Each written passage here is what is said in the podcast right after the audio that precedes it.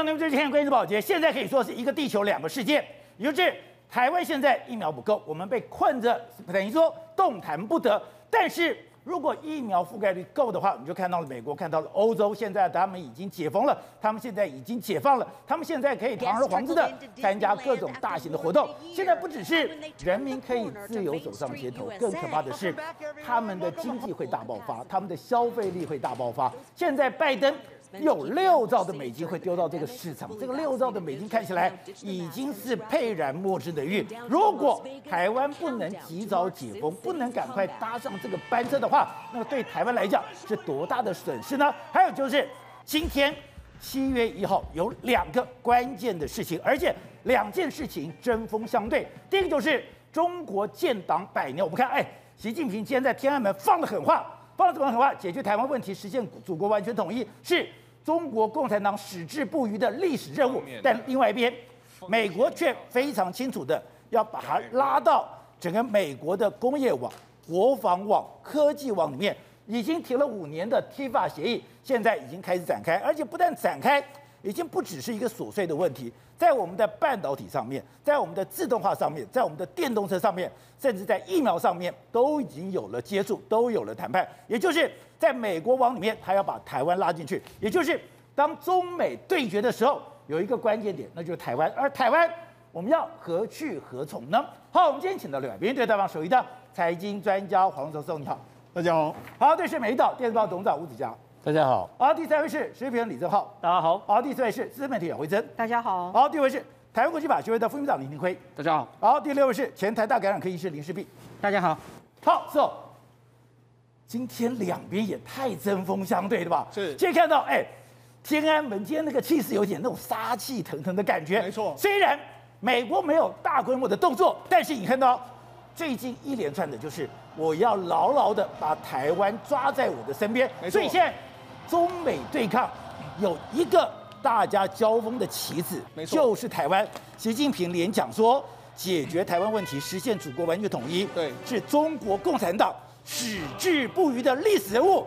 这是讲给美国听的吗？而且中美对抗的真正习近平跟拜登的决战，从今天开始。从今天开始，从今天开始，习近平在这个天安门广场讲了什么？解决台湾问题，完成祖国统一，是中国共产党矢志不渝的历史任务。他只要完成了这一点的话，他可以永远的连任下去。吓死人了！所以他已经没有任何的阻碍到他面前，就只有台湾问题。他就说，如果外来势力欺负、压迫，还有奴隶妄想这样干。必将在十四亿多中国面前组成的血肉钢铁长城里面痛得头破血流。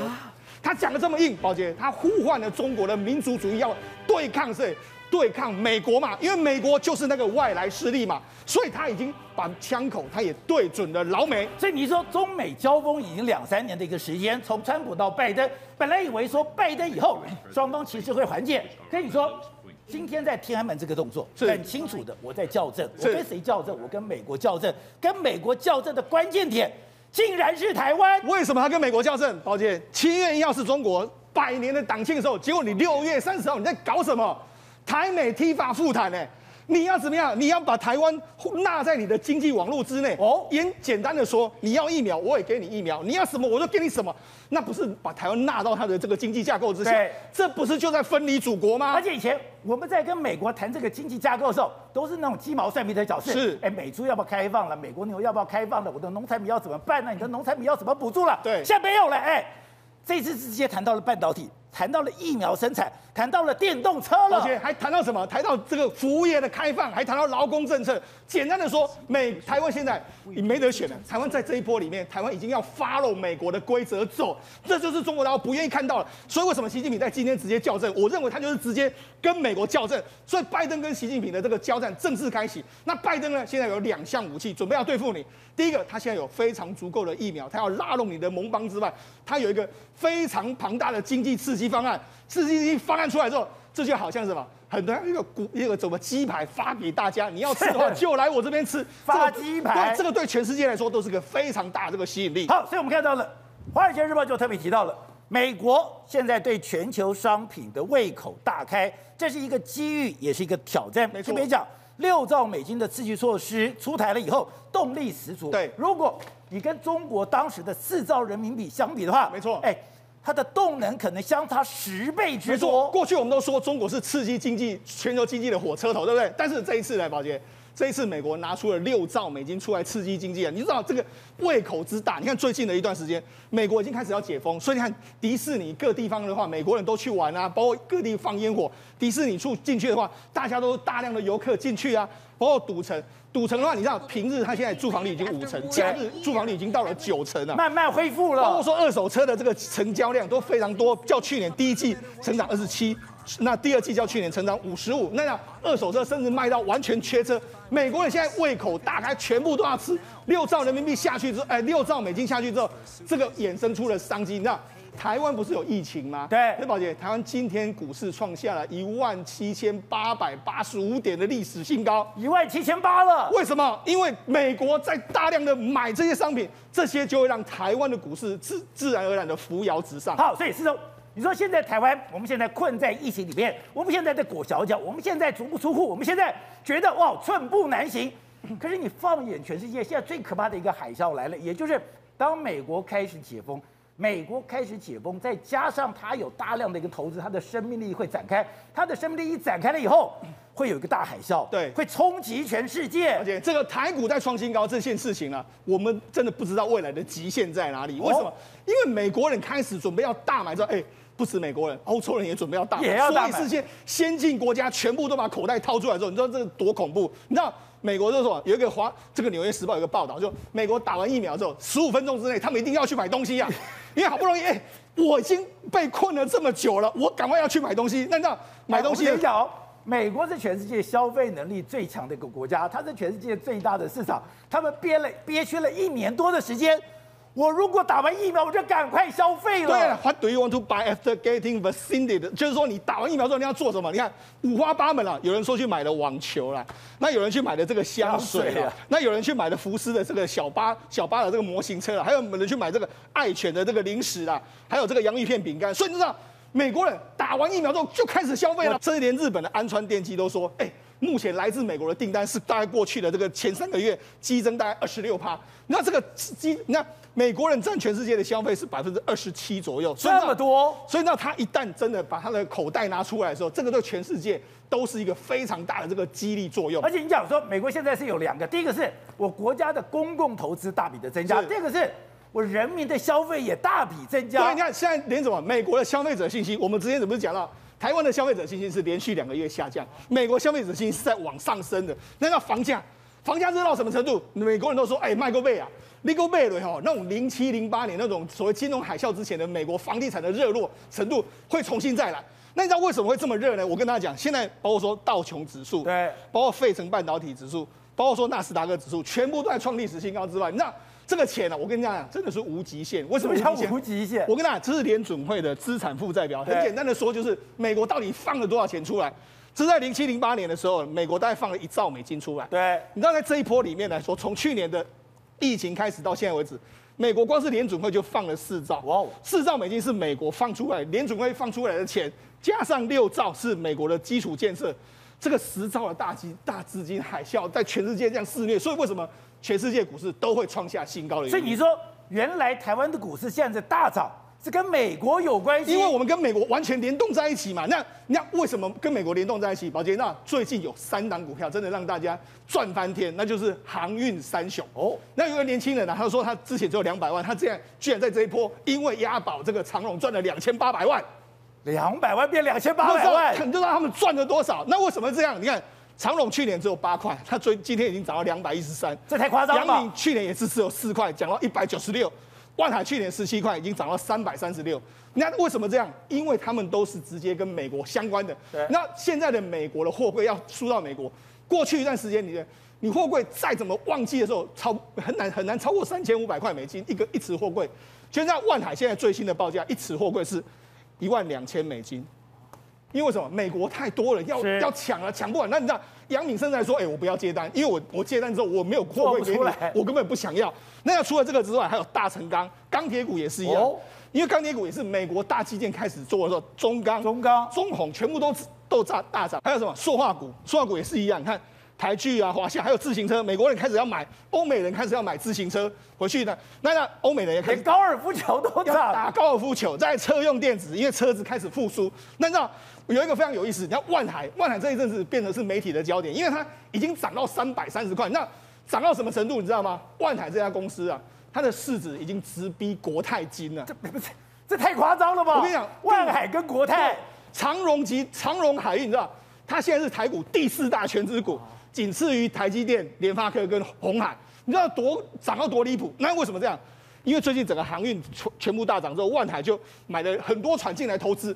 那前一阵子不是有个花絮吗？就是万海的邵东，他不是去这个买飞机的这个这个头等舱，把它全部包下来，把商务舱包下来。那为什么？因为他的命很值钱啊！命很值钱。现在他们公司的这个货，就这个股价这么的贵，然后他们的目前的市值那么高，那那他们每个货柜大家抢成这个样子，所以当然要包下。所以你说。我不知道展现我很有钱，是，不是有钱到靠北，就是说我把整个这个第 A 段的这个商务舱包下来，是是，是重点是我旁边不可以有人，是，我不可以被感染，对，因为我现在命值钱了，对，因为他现在整个市值不但大增之大增之外，他们的货柜，他们的公司是大家都抢着要，所以你就知道说，实际上这也是拜什么说是拜美国的经济复苏跟全球的经济复苏所赐，那台湾呢？因为美国开始大投资之后，台湾应该也会收回。辉诚，你是长期跑说话，说话最近也大涨，哎，这个跟美国全球的景气有关系吗？也就是台湾现在。我等于说也可以水涨船高吗？完全是。为什么？刚刚讲到那个钢铁的部分需求很强嘛，那台湾这个部分钢价也一直在涨，你知道吗？其实中钢七月份本来想说我不要涨了，因为那个有下游有一些业者在 complain 说老火力管上游赚到我有什么好赚，所以他们压单八月压不住。同样的，为什么塑化这一阵这一阵子也在涨的原因？因为现在国际原油的行情的价格已经飙破每桶七十美元了。然后你知道哦，刚世聪哥不是说吗？汽车不管新车或旧车，销售量都成长了二十七趴到五十趴左右。那车子里面要装什么？要汽油。汽油啊，所以汽油的价格就会飙涨。那汽油价格飙涨一一个情况之下，它就会带动全球的油价上涨。全球油价上涨，那台塑跟中油势必也要涨。台塑跟中油势必要涨的情况之下，下游的需求也会跟着一定要跟着涨。在这种情况之下，它就是一个上下游垂直整合链的。所以简单讲，当美国这个火车头经济火车头带头冲的情况之下，其实因为国际是一个盘，所以呢，它就会带动的台湾的这个原物料相关的产业，不管是塑化，不管是石油，不管是钢铁，全部都会跟着吃香喝辣。尤其现在有我们昨知道昨天那个 TIFA 不是召开吗？国内的中钢已经率先表态，表态什么？希望 TIFA 这边美国台湾要去跟美国谈，谈说当你当时川普在二零一八年的时候。寄出一个，因为违反了我的国家安全，我对全世界的进口到我美国的钢品，我全部课征关税四十五趴。然后现在就是中钢带头说，希望台湾透过 TIFA 对，透过 TIFA 跟美国说，其实这个关税要降。为什么？因为你就是美国，因为了这个关税的关系，导致现在美国的钢价每公吨高达一千八块百八百多块美金，是全世界钢价最高的。那在这种情况之下，其实你美国也需要进口啊。那我们台湾也希望可以多加出口，所以呢，T 法如果在这个部分率先把这个钢价的钢税的这个部分调降的话，那台湾的钢铁股可能还后续有。好，那正好刚才讲的，现在这个两极的世界，中美真的已经越来越针锋相对吗？而且我现在发现，拜登已经学会了共产党那一套，拉次要敌人对付主要敌人。本来欧盟跟美国在很多商业竞争上是敌对的。特别是空中巴士跟波音，就没有想到他们现在美国跟欧洲要对付中国，波音跟 Airbus 竟然和解了。没有错，共产党最会就叫做统一战线，打仗之前就是要统一战线。可是你看到拜登完全把这套学在手里，拉帮结派。最近最让我们震惊的消息是，波音跟 Airbus 竟然携手和解了，和解，非常非常离谱的事情啊！波音七三七跟 Airbus A 三二零，这是空中两个大飞机的竞争。波音跟 Airbus 两个人在 WTO 打官司打了十七年呐、啊，两边都互克反倾销税，两边都主张什么？哎，你我主张你的波音公司有美国的支持，然后呢又主张你的 Airbus 有欧盟的支持，你都用国家的力量去补贴，所以呢，你只要敢进口来，我就给你课税、课税、课高关税，打这个打了十几年，两边都技出高关税，两边都技出，然后呢，克报复性关税已经克了一百二十亿美金哦，结果呢，最近哦，既然美国跟欧盟协商放下这个报复性的关税，一起哦。对抗北京，这个是拜登讲的。他这件事情很离奇耶，我就跟你知道吗？波音跟 Airbus 结仇结多大？一直到今年哦，你看哦，这路透社的新闻哦，到今年三月哦，波音公司哦跑去欧盟告说 Airbus 说什么？它的油箱有问题。然后呢，你这个油箱有问题的乘客如果迫降的话，乘客会爆炸。然后呢，欧盟就跑出去搞这个 Airbus 说，哎，你这样不行，等等的。所以他们两个从十七年前一路打关税，打关税，打关税，打到最近一两个月还在打。结果没想到拜登哦。在去见普京之前，顺道去了欧盟。哦，去了欧盟，这谈完之后呢，现在 Airbus 跟波音两边说，我们不要打关税。针对这件事，拜登说，华府跟欧盟要联手合作，才能共同因应中国不公平的竞争。所以这件事已经很清楚了嘛。当拜登开始讲说所谓的拉帮结派、拉帮结派的时候，我们就要看哦，你怎么样拉帮结派。俄罗斯普丁这是一件事，普丁跟拜登看见完面之后，两边有了善意，大使又重新派互互派了。然后呢，欧盟这边这件事情对我们来说很意外事情是，Airbus 不只是一个民营公司，它同时还是军用公司啊。欧洲很多军用运输机，还有军用的空中加油机是 Airbus 做的，甚至哦，现在 Airbus 在做所谓军用无人机，跟未来做空中五 G 跟六 G 的平台。所以美国跟欧盟如果联手的话，这件事情对于中国来说压力很大的原因是什么？习近平一直有个梦，叫做大飞机的梦。中国的 C 九一九，习近平就直接说：“你说 Airbus 跟波音合作是要对付 C 九幺九，就是要干掉中国的 C 九幺九啦。”习近平哦，曾经在参观 C 九幺九的时候，他直接说：“中国要做一个强国，就一定要把大飞机搞上去。”所以呢，他们倾全力就发动做这个 C 九幺九，而且呢，要求非常多，中国旗下包含中国东方航空啊等等的。都跟 C 九幺九九九幺九下单，未来呢就是要主推 C 九幺九，所以站在习近平的强国梦里面，未来整个世界是铁三角的格局，在空中，美国的波音、欧洲的 Airbus，还有中国的 C 九幺九。可是哦，你现在波音跟 Airbus 一结合，表示什么？美国跟欧盟要联手去封杀 C 九幺九，对不对？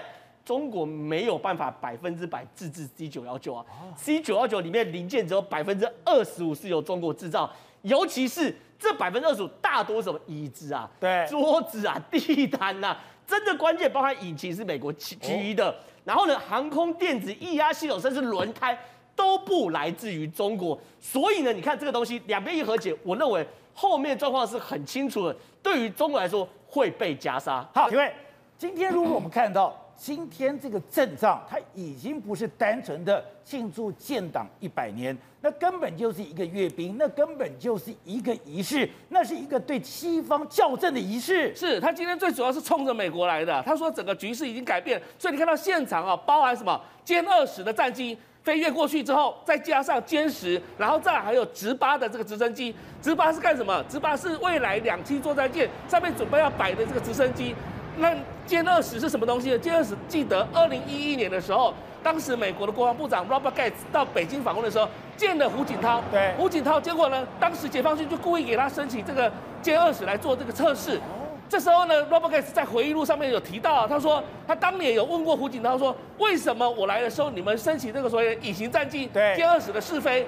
结果呢？胡锦涛说：“我也不知道，他也不知道，我也不知道为什么解放军这样子。所以看得出来说，第一个，美国已经情报判断说，胡锦涛基本上是没有实权的，实权是在江泽民的手上。是第二件事情，就是说中国就在发展所谓的隐形战机，第五代战机，准备来对付美国的 F 三十五。所以你说，当中国准备对美国校正，我要展现我的实力的时候，歼二十就是我最强的 muscle。而今天不是一架，是一队的歼二十出来，总共。”一次五架，然后三次的三批次整个飞过去，十五架歼二十，这个阵仗有点就像是个美国的这个航空母舰上面这个所谓的舰载机上面一五架五架这样的上去的一个阵仗，所以它其实在展现它的军力，告诉你说今天的中国不一样，跟一九四九年当时你知道毛泽东在天安门上面的时候，其实最怕的是什么东西？就是当时的蒋介石在广州下令说，直接飞机飞到天安门，空中轰炸。今天告诉你说，今天中国有准备这么多的一个战机，呛下全世界，告诉你说，今天中国已经不是当年的中国，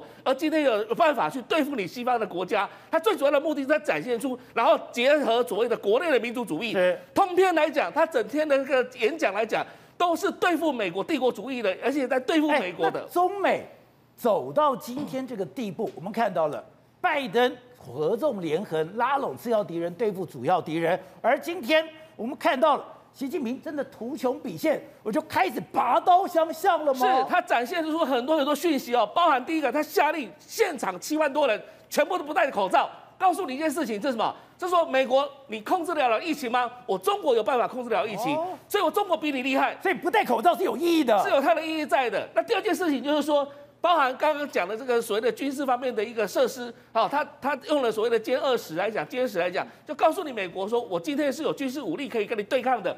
第三件事情就是说，包含这个共青团，你看到共青团他今天派多多少那个小朋友都跑在前面，少年先锋队，少年先锋队都出来了。对，你知道吗？他说什么？未来的共中中国共产党就是在这些年轻人手上。所以他为什么刻意去安排共青团？第一个事情告诉你说，我掌握住共青团了，共青团其实是我的天下。是，所以在中国内部来讲，不是胡锦涛的了，也不是这个对，这个强的了。零零后的小孩子，那些小朋友来讲的话，就不是你美国可以去吸收的。就算你美国吸收这些，然后我有这个广大的共青团在支持习近平，所以说告诉你释放出很多讯息，说我习近平在中国内部是掌控权力的，所以你别想要来分霸我。分化我，或者是说用新的这个所谓的下一任的这个领导人来取代我，这时候呢，拜登怎么办呢？他只能在外面做合作联合，但是在中国内部来讲的话，这结结合在团结在习近平底下，这就会造成所谓的中美之间只会更加对抗，而不会有妥协的空间了。所以，董事长，今天七月一号，中国建党百年，中美双方竟然是杀气腾腾吗？今天当然对中共来讲的话非常重要了啊，尤其这个建党百年，它的里面中间的仪式里面，它宣示了非常多的东西啊，要仔细去慢慢解读。那很多两岸专家现在都是在纷纷在出很多文章了，美丽岛的专家也不也不遑多让，这两天会有很多新的文章，不断的不断的在在在解读这个新的状况。但中美关系的变化啊，跟这个百年没有关系。他这段时间从拜登就任以后。拜登所定的基调已经非常清楚，就是说要停止跟中国的所谓的交往政策，已经变成竞争的路线。这停止交往啊，停止 engagement，对，然后变成 competition 啊。这两个已经选择定了嘛？就是讲难听一点，就是核战已经定了，调子改不过来了，你知道吗？已经是战非和了，就是是，你讲好听是竞争啊。哦，但竞争什么意思嘛？竞争在我们中国，在我们台湾讲竞争不是什么好话嘛。所以这个关系就是一个竞争关系。那这个竞争关系发展下来，结果是什么结果呢？这当然很简单嘛，一定会有一个输赢出来。哦，所以拜登的政策就会变得非常清楚的。然后他的方式，你刚刚提到的，就是拉帮结派。对，他最厉害的方式是他把所有原有的被这个欧盟的这些盟友全部拉回来以后，甚至于他能够跟北，他能跟普丁都能够能够能够伸能够伸出橄榄枝，这个都是说这个彻底的，就是对中俄关系的关键上了哈，给了一个非常重要的一个影响。是，那因为这个影响呢，就无形中对于这个普京来讲的话。它变成世界第二大国家，第二它变成杠杆，那这个也整个形势开始做很大的转变。那亚洲更不用谈了，亚洲的固定盟友根本就已经是兵戎相见了。对，所以这个整个大的包围圈已经形成对中国一个非常不利的一个环境。在这个全球的气势不利的环境之下，你看到的中国今天在这个在天安门前面。他的近一百周一，他的一百年的这个诞辰的纪念，他要展现出来他有的他要有的东西。啊，苏朗博、苏丁啊，对不对？第一个他不戴口罩，他不戴口罩就是表示说，哎，他的生物科技，他的这个对疫情控制了，国家治理能力，就在公共卫生这一部分，他已经赶上了世界的前沿了。对，他已经世界就是排在前面了。这确实，昨天 Bloomberg 也给他了一定的排序的肯定嘛，这个我们也看到了，对不对？然后另外来讲的话，他在这个展现他的实力部分来讲的话，有一个很清楚的特征，他整个演讲的主轴其实就四个字，叫做民族主义。这个民族主义就是他要坚持的路线。那这个路线坚持下来的话，那跟拜登是什么路线？当然冲突嘛。因为拜登跟他冲突的东西就是你的民族主义跟我的跟我的民跟我的自由民主制度两个是冲突的嘛，对立的，这两个没有妥协空间，所以今天他又再度的强调他的民族主义，民族主义就是就是这些所谓的独裁者的最重要的治国的法宝，对，所以这个关系又是一个很清楚的结构性的冲突，跑不掉了。那对台湾部分来讲的话还好，我认为说。他谈到还是和平统一嘛，他另外他有一个比较重要的一个修正，就是说，说一个中国和两九二共识，对，但是这很细节的小地方，就让学者去分析了。但是总的而言的话，他不希望台湾变成美国跟跟他斗争的一个前沿的这个问题，或是制造问题的核心点。哦，这个在这两个，因为他还是想和平统一，所以台湾变成中美斗争的定时了。当然是，这是非常前沿的。我们现在就是说，在你看，从我们讲的最简单的具体的案例，大家解读这个事情很简单，两百五十万莫德纳进来，这个什么概念？就告诉你说，台湾我要是我，是我造的。对我造的，然后呢，把就而且用了两百五十万莫德纳，就把台湾跟美国的关系往前面再推再推进一步。那往前面是哪个前面？当然就是在抵制中国力量的前沿嘛，往前推进了一步嘛。也就是我们的这个会要回到了民进党的基本法宝嘛。怎么样？基本法宝？亲美抗中嘛，或者亲美反中嘛。对。但这个两这个政治基础一形成以后，那我们就变成了跟美国之间的一个。实质结盟关系的，对各方面的结盟关系，所以在 T T，你看到没有？在今天他开搞开始给你搞 T 法，然后开始搞最近的这个这个军售，有新的武器要准备供应过来，等等等等都开始了。所以这个在大的环境之下，我们跟中国大陆哈，在民进党执政情况之下，想要有一个所谓的这一个呃呃愉快的或是快乐的欢乐的一个气氛啊，暂时可能是看不到的。没事，我们看。中国要向全世界宣示，哎，我已经控制疫情了。既然叫天安门前面七万个人，你把口罩拿下来，完全没有防护的状况下，做一个大型的集体活动。但你说，其实全世界很多国家都是这样干的，包括英国。英国你看到他们上了街头，他们的酒吧，他们在这个足球的狂欢，不是随便做做的。每个你看到每个镜头的后面都有。英国科学家的仔细研究，有的宝杰，这个从四月开始，他们就很有规划的想做这个研究。英国工卫部，我之前就发现他们有一个网页，这个叫做 ERP 呀，它叫 Event Research Program，他们要参，就是准备暑假解封，所以他们要研究各式各样的事，这个活动，我可不可以让这些人不戴口罩去参加？然后这些人去参加的时候，它下面有很多活动，然后从几千人，然后一直到几万人的足球赛。啊，欧洲人超爱看足球赛。最近有很多超级杯什么打完了嘛？哦，那这些他们前几天发表了结论哦，他们累积了那么多活动，五万八千人参加过哦，他大概只抓到了二十八例，所以他们觉得很满意。是。所以就是他们当然参加这个。这有点像临床试验哦。他们之前我不是把人放到街头，不是让你去看足球赛，不是让你在街头狂欢。他们后面的工位学者马上就进来了。有的有的，他们都要前测后测。哦。就是你你要阴性，然后让你去不戴口罩，然后你当然是打完疫苗的哈。然后他们看看会不会爆发。哎，这很英国对不对？那所以他们后来觉得，特别是他们很爱看足球。是。他们说这个足球赛三场哈，最大一场一万八千人进场。然后结果最后只有八例确诊，所以他们其实蛮满意的。可是他们当然也很担心，因为这个四月到六月啊，那时候 Delta 其实还不是那么严重，然后所以他们会觉得现在 Delta 进来是不是事情又有点变化？可是总之，我觉得 Delta 的问题是因为大家都知道它传染力更高了，所以你这样去算吼，你需要疫苗的覆盖率可能要求更高。像是我们陈秀熙老师昨天有算出来哈。从最原始的资料，Delta 的这个 R 零值，它估计大概高达七点六。我们之前常说 BBC 估五到八嘛。那宝杰，你知道七点六的一个病毒，你覆盖率应该要到多高？多高？才可以让它不会大爆发吗？八十六点八。所以现在没有一个国家覆盖率要八十六点八。可是不要忘记，除了疫苗之外，群体免自然免疫的人，已经得过病毒的人也要加进来了。哦因为他大概至少半年内也很难再感染，所以这样加起来，也许英国有一点接近那个数字了哈。可是终究你还是有一部分的人没有打完两剂，嗯，然后还有完全没有打，特别是小朋友嘛。所以这个开放是还有一点点隐忧。那最近我我看到法国也跟着了，我觉得法国其实它施打率还远没有英国那么高，我觉得他们有一点太心急了。关键时刻，宝洁同款防疫神器——日本夏普鹅眼科技防护面罩，不反光、不眩晕、不起雾，清晰高透视，让你舒适抗疫一整天。全网最低价，再送会员购物金，只在悠悠好物购。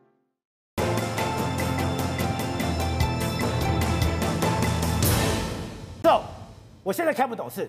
慈济要捐这个 BNT 的疫苗，本来是美式一桩，为什么是一波三折？之前挡了半天，哎，今天峰回路转。你本来想说不能并案的，你本来说前人先走，你后面的路比较好走，结果。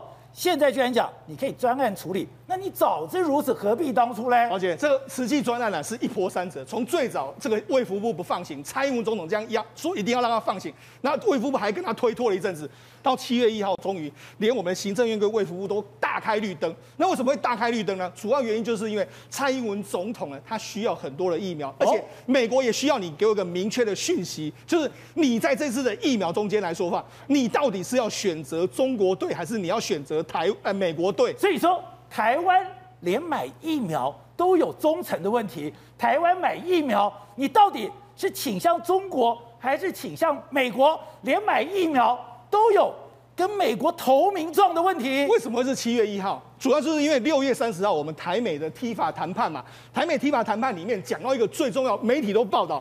就是所谓的疫苗的问题嘛，所以疫苗问题就是因为六月三十号已经谈了疫苗问题，所以七月一号才会放行 BNT 嘛，因为。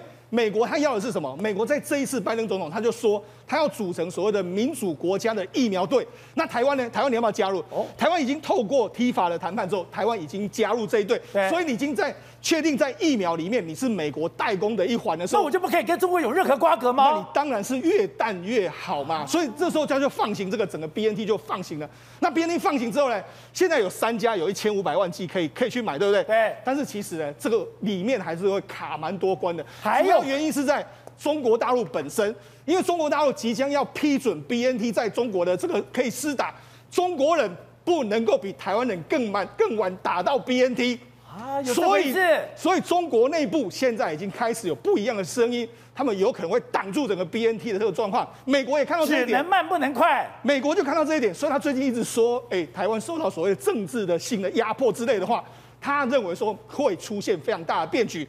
那既然台湾愿意这样，愿意加入美国这一队，美国就开始加快速度，把台湾整个纳入他的国家队。好，那可是这样的，你今天莫德纳要来台湾代工，可是很多的生化的专家或者医学的专家讲，哎，已经要代工莫德纳，你要代工这个 mRNA 的技术，它非常非常的一个困难。台湾现在你的工厂规模太小，台湾的技术能力太差，你没有办法做到了。没错，台湾目前真的是没办法做到，因为整个 mRNA 的疫苗的代工，台湾过去从来没有做过。所以台湾现在需要什么？扩大投资，包括说民间的药厂投资，然后国务院投资、政府投资，这个的确需要时间，至少需要六到九个月。如果即开，如果动工完成生产线架设，还是需要六到九个月的这个时间，所以缓不济急。可不是讲说你的光是 GMP 的认证就好几年吗？对，哎，GMP 的认证，我们只要通过美国 FDA 的这个茶厂，他只要愿意来茶厂，茶厂认证之后。通过就可以生产，所以说快跟慢都在美国一念之间。当然是在美国，美国要快可以很快，慢的话可以拖了非常久。但是以目前我们得到的所有讯息来看的话，民间的团队名单都已经出来了，对，他们已经台湾的名单出来了，出来，而且他们已经开始准备要着手去投资，所以这个时间点或许会比大家想象中都还要更快一些。所以说，台湾只要钱拿出来，土地拿出来，人交出来就可以了。对，所以现在政府是很简单的一个立场。BNT 现在美国也同意啊，美国现在这一波里面来说，他现在要求德国政府你要介入这件事情，所以的确德国目前有在针对 BNT 跟上海复兴的协议中间，他有在实力，但是最后还是要关键在中国政府的态度，哦、上海复兴的态度。可是不是国际合约的问题吗？国际合约，但是因为如果你是国际合约的话，上海复星也可以去打国际合约的官司，这个对 BNT 来说是一个非常大的困扰。所以到底有没有办法？我觉得这最后还是要还有非常多政治折冲在这里面。好，所以董事长，今天这么简单的一件事情，买疫苗，刚刚讲的，光是国内买疫苗，鸿海要买，卡了你十八天，居然突然加了一个台积电，台积电进来了以后，慈济就要进来，慈济进来以后也是千回百转，国内已经够复杂了，国际上更复杂吗？这个案子哦，这非常的扑朔迷离的。首先，我们先回到最简单的一个事情来看，就是今天突然间说，刚刚讲到说慈济对啊可以并案处理了嘛，对不对？那这个问题专案处理，呃，专案处理好了。那慈济为什么变成可以专案处理？是，这是昨天跟今天不一样。对，那昨天是拒绝，今天是接受。是，为什么呢？因为我们关键时刻昨天就大骂了一顿，我就不相信说你敢得罪慈济吗？结果你看一天都不敢了，一天就转过来了嘛。今天的结果就告诉你们开了嘛，对不对？所以就证明我昨天的判断是正确的。波兰嘎给德西伊的啊，所以马上就。马上就开始就改变态度啊，这是第一个。我们现在解释一下，这是国内政治部分。好，现在比较复杂的是国际政治这个部分。我现在搞这个事情呢，我看了好多天了，我现在慢慢慢慢看懂了。我要回到蔡英文总统的第一天，第一天接见刘德英跟这个郭台铭那天，他讲了四点才是，你记不记得？对，前三点都是讲民间采购疫苗，第四点讲是政府采购疫苗，然后呢，未来。未来哈，今年跟未来都陆续采购，是它这里面解决一个很大的问题，什么问题？他讲德国原来台湾政府跟德在德国政府协助之下采购疫苗，然后跟其代理商，你看到没有？就原厂 BNT 跟上海复星，然后加上一个单位，我们没有想到的，当时我就很纳闷，怎么有个德国政府跑出来了？那这个这个很怪的一个事情，因为你要知道德国政府，德国人很怕的。非常怕老共啊！德国怕老共，因为你扯台湾就很复杂嘛，他不愿意嘛。好，今天我看懂了。你今天看到白宫的发言人，他讲一个关键的话。他说什么？他说什么话？他讲了一句话，说中说呃这个台湾采购疫苗遭到了外面的阻力阻挡。哦。就是讲那我原文我们要再看一下啊。那这个这个事情是不是事实？其实不太是事实。因为我们的疫苗采购有很多元的嘛，对，要遭到阻挡，只有一个地方是阻挡嘛，就是上海 BNT，就是上海 BNT 嘛。那上海 BNT 到底阻挡的原因是什么？不知道，怎么会变成白宫发言人公开出来讲这句话？哦，我今天看懂了，你知道为什么吗？为什么？他不是，那我们国内很多人都跟进，哇，你看到没有？我们这个卫福部是讲说，好像一副他终于这个有人出主持主持公道了。不是我不买，是我买不到。哎，可是你有别的可以买，你讲这个干什么？可是为什么白宫发言人讲这句话？为什么？讲给谁听的？讲给德国人听的。哦，讲给中国人听的。老大出糗啊啦！你怎样？我知道你在那边跟我穿小鞋。我，我知道，哎，我告诉我给你呛虾，所以这个是后续的作业。后续我就台湾跟 BNT 的采购的后续作业里面，德国政府介入了嘛？德国政府为什么介入？理由是什么？美国人告诉他，哎，你这个 BNT 哦，跟这个上海复兴一起联合起来阻挡台湾，这个事情违法。对，这个事情违法，你知道吗？所以他有人去告洋状，到德国去告洋状，是你台湾告谁鸟你啊？美国人去告洋状，哎，你搞出去后，所以德国人马上处理。所以你说台湾有没有告？台湾有告，台湾有告，就是他的德国驻台的代表就讲，哎，我们有做了，我们已经做了很多的努力了，做了很多的努力，但是合约的问题我不能问，不能处理。可是美国出手就不一样，他这些白宫发言人直接在白宫记者会给你干这个事情出来。我觉得奇怪，那你看不到有德国的回应，对，看不到哪里的回应。但是我相信这个有发生实质内容的改变。为什么你知道吗？为什么？因为德国有一个非常大的权利，德国政府也发了 EUA 给 BNT，他可不可以撤销？他可以撤销吗？可以撤销，你知道意思没有？为什么？我发 EUA 有个基本前提是什么前提？你知道吗？它有个人道跟健康问题啊。你你要知道，你这个疫苗是世界卫生问题啊。对，这是这个是。如果你因为政治问题不给台湾，那就是人命问题了。你用政治问题不给台湾的话，你就会形成你违法，变成你违法，你违法，你现在违的法跟你 BNT 的这个所谓商业合约之间产生了一个拮抗关系嘛，对不对？那我请问你。那你这个法令，所有人权的法案的贵阶，当然高于你这个代理商的法案，当然高于商业行为。是啊，所以他说，为什么蔡英文总统要讲说，我们感谢德国政府的协助嘛？哎呀，我搞懂了，老大出糗，去把定过，哎哎哎，你这条搞处理后，德国一看昏倒，德国人厉厉害，找法令，是你找法令说，哎，如果是真的是你阻挡的话，你来你来给我报告。对，德国人不啰嗦了，你没有什么大小，你违法我就照法办你。所以 BNT。在德国确实有压力，然后这个压力危险危已经严重影响到他们的代理商合约，这代理商合约让步。好，体会，没有想买个疫苗，搞得这么复杂。哎，刚刚讲这个疫苗采购里面，美国政府出手了，德国政府也被牵动了吗？是啊，你看到这个 BNT 疫苗，其实它是跟美国的辉瑞大药厂来合作的，对，所以其实他们的合约当中写得很清楚，BNT 占百分之五十的股权，辉瑞占百分之五十的，就针对这个疫苗。但重点是什么？这是台积电直接去找辉瑞了。直接找美国啊，他是找辉瑞，对，辉瑞在美国，它的这个 BNT 的疫苗在美国也有生产线嘛，不是只有在德国有生产线而已嘛。不是，我们算在大中华区，我们的代理权不是被上海复兴拿去了吗？重点是说，BNT 它释放出的代理权给上海复兴的时候，是整个大中华地区的一个代理权嘛。对。那他们的合约写得很清楚哦，非中华地区的是由辉瑞来处理啦。所以为什么说拜登到欧盟去的时候，释出五亿支的疫苗是辉瑞这个疫苗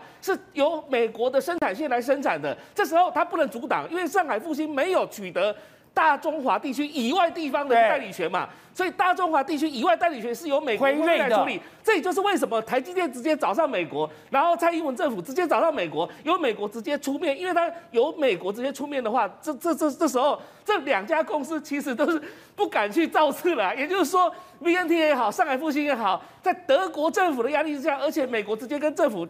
这个德国政府交涉嘛，你看，美国直接跟德国台湾通往柏林最近的距离就是从华盛顿过去嘛，这是最快的方法嘛。这所以这为什么说美国现在正在打中国的疫苗外交的时候？你在德国出现一个破口，这不得了的事情。所以为什么说拜登现在在这件事情上面愿意对蔡英文政府出手的原因，主要是因为他是针对中国而来的。所以中美国真的出手了，美国就是为了用这个所谓的疫苗外交，然后避避避免说中国。你看这一次在这个所谓的 G 团体的外长会议上面，在意大利举行的时候，这时候王毅又跟那个所谓的布林肯他们针锋相对啊。也就是说，王毅说我已经试出很多疫苗给其他国家，主要的原因是因为你西方国家。不愿意释出疫苗嘛？那现在不一样啊，整个局势完全翻转了啊。现在美国它愿意试出大量的疫苗给全世界的时候，包含辉瑞、包含莫德纳等等这些疫苗试出去之后，这时候就形成中美之间的疫苗大战。好，李医，现在 mRNA 的疫苗到底台湾有没有能力代工？院长，我们当然希望你在这里代工，因为现在除要去面对新冠肺炎，看起来不管是效果来讲，副作用来讲。mRNA 都是一个非常好的一个选择，而这个好的选择，如果可以在台湾代工的话，我们都就可以留一定的分量，留一定的分量，我们就以后不用担心了。可是又有人讲说，那是天方夜谭，因为台湾的技术完全不够啊。这个其实的确有技术门槛。那大概一个月之前有一个很热门的话题，就是那个美国政府。拜登想要把药物专利权放弃，对，希望这些疫疫苗厂放弃。可能那时候就有很多问题，像 Dr. Fauci，佛奇就不赞成这件事，因为他说现在有很多，特别是腺病毒疫苗、载体疫苗，还有 mRNA，是你即使放弃专利权，你其他的药厂都没有能力做出来，做不出来，它有太高的技术门槛。那 mRNA 最重要的技术门槛就是它外面包了一个纸质，然后那个纸质包覆在外面，然后它中间当然还有一些。原材料的问题，对，那个不是你想做就可以做出来的。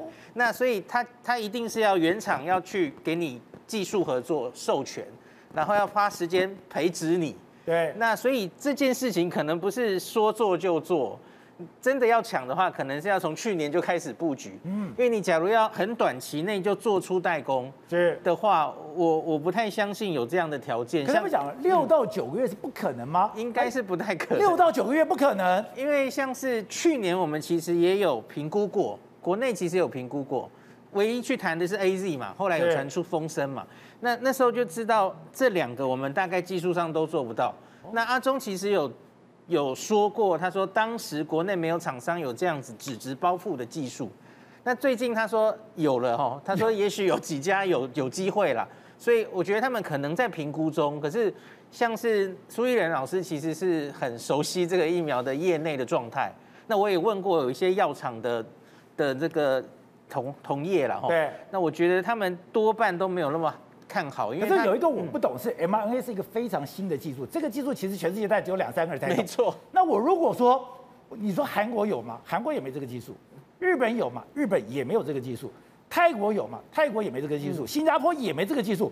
如果他们都没有这个技术，他们可以代工，为什么台湾我也一样没技术啊？我为什么我不能代工？哦，我觉得那还跟你原本的那个技术已经到什么程度，然后产能有多少有关。他们在评估你要给你代工的时候，后续的合作的时候，都会看你原来的表现是多少。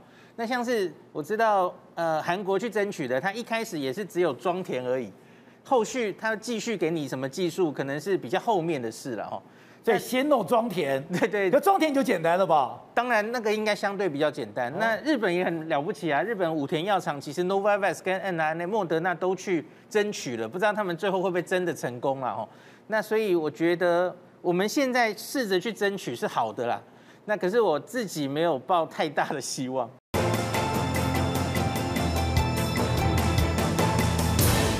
我现在看一个数字，把我吓一跳。四十九点六度，我本来以为说这是只有中东才可能出现的温度，没有想到四十九点六度出现在加拿大。没有错，气象专家说在北纬五十度的地方达到摄氏五十度，他几乎没有看过。现在你看美加热到这个程度，非常非常多地方，你看铁板下面没有加温哦，直接就在上面煎蛋。然后呢，非常非常多东西哦，你放在太阳下，它自然的就融化。我们看到有这个，你看。墙壁的这个条融化掉，太热，它原本是平整哦。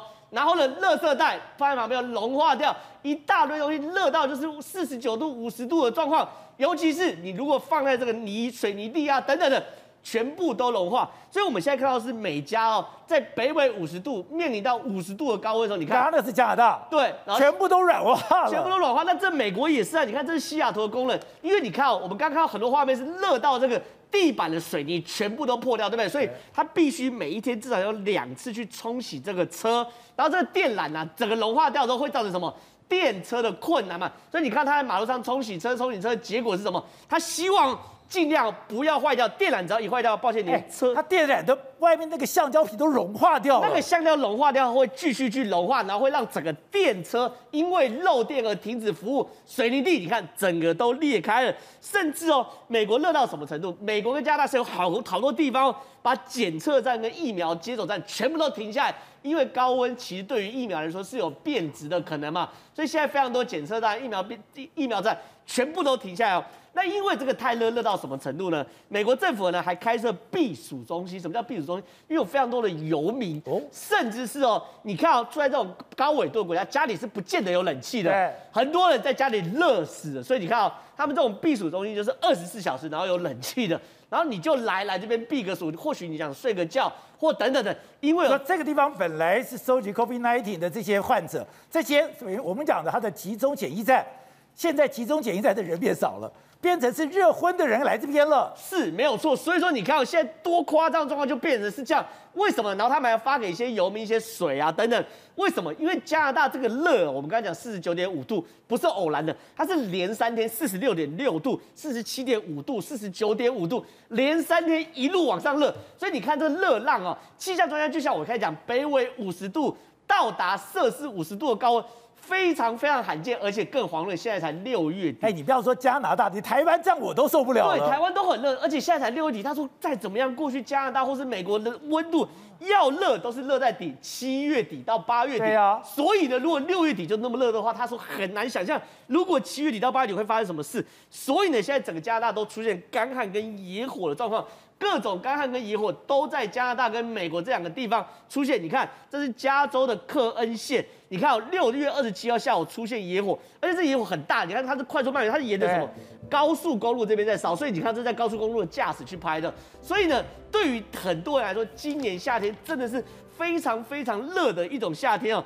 那现在哦，法国也是热到不能再热。法国也热。对，现在整个欧美都非常非常热。所以你看到很很多人哦。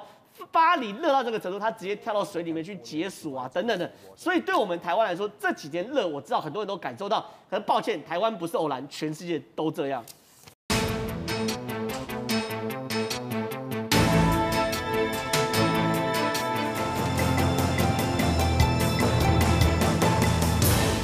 关键时刻，今天七月一号，中国共产党建党一百年。再讲。这应该是一个对中国来讲欢天喜地的日子，这是一个喜气洋洋的日子。可是没有想到，今天习近平的谈话杀气腾腾。怎么样？杀气腾腾？中国人民站起来了，中华民族任人宰割、饱受欺凌的时代一去不复返了。他甚至讲，你任何要欺负、压迫、奴役我们，妄想这么干，他居然讲，将在十四亿多人民之前用血肉筑成的钢铁长城碰的头破血流。哎，你是百年党庆哎，是欢天喜地的日子，你居然讲说要用血肉筑成钢铁长城，碰得头破血流。更不用讲，对于台湾问题直接校正，说解决台湾问题、实现祖国完全统一是中国共产党矢志不渝的历史任务。好，那问题来了，今天在这个欢天喜地的日子里面，为什么要这样子杀气腾腾？因为他现在发现说，哦，原来拜登的包围网已经形成了。他现在中国拔剑四顾心茫然，你现在周边的国家都被一个。远交近攻，被美国一个一个拉出去，而且让欧让中国最意外的是，普丁都跟拜登见了面。本来以为说欧洲跟中跟美国不合，现在连欧洲、美国利益冲突最大的 Airbus 跟波音，竟然化解了十七年来的一个最大冲突。如果这个冲突都能化解，还有什么不能化解？甚至我们看到。戴奇怎么讲？他说：“我们不是与最亲密的盟友之一对战，而是团结一致，因应共同威胁。”而拜登讲：“与盟友合作时，我们是最强大的。”所以现在美国跟中国一样，拉拢次要敌人，对抗主要敌人。现在统一战线，而这个统一战线兵临城下，对待中国的时候，今天习近平才要这样子杀气腾腾吗？好，这这段里面。这个财经专家温伟杰也加入我们讨论。伟杰你好，大家好。好，，so，。今天我们刚刚讲到的，今天本来是中国共产党建党一百周年。哎，白讲建党百周年多么不容易的事情，没错，要欢天喜地、喜气洋洋、敲锣打鼓。对。可是没有想到，今天在天安门前面杀气腾腾，没错，有如这个阅兵的行列式，是，甚至直接。对美国叫板，对欧洲叫阵，这就代表什么？现在拜登的包围网已经对习近平造成压力了吗？没错，今天的中国共产党建党百年这个纪念会呢，事实上是习近平做给中国大陆所有的民众还有全世界看的。他公开跟外来势力，特别是美国校正。他说什么？十四亿，你要妄想奴役、压迫、欺负我们，在十四亿人民组成的协万里长城里面会。碰得头破血流，碰得头破血流。他特别还点到台湾问题，他要粉碎台独图谋。那到底到底谁在台独图谋呢？美国当然是扮演一个非常重要的这个角色嘛。所以你看今天为什么杀气腾腾？除了习近平讲的这个话里面来说的话啊，他们早上十五架这个歼二十的飞机这样缓缓的飞过，展现目前中国的军力之外，你看包括直十、直八的直升机全部都在这个上面。哦、他当然是要做给所有他的唯一敌人就是美国看。那为什么要做给？美国看，他把现在最好的空中武力都展示出来了。为什么要做给美国看？因为他发现到美国已经组成了一个统一战线联盟，要对付我们。之前美国跟欧洲有相关多，包括包括说钢铁啦，或者说包括说像空巴等等的这个所谓的贸易战，现在完全都结束。哦，也就是说他们现在完全要统一起来，要对付中国。好，抱歉，美国跟欧洲呢，化解跟这个所谓的他们过去的尴尬局面，最明显的例子就是空中巴士跟波音之间的这个冲突。为什么？抱歉，他们俩的恩怨化解有这么重要吗？而且过去一段时间里面来说，全世界的这个空中空中运输的市场就是他们两家公司。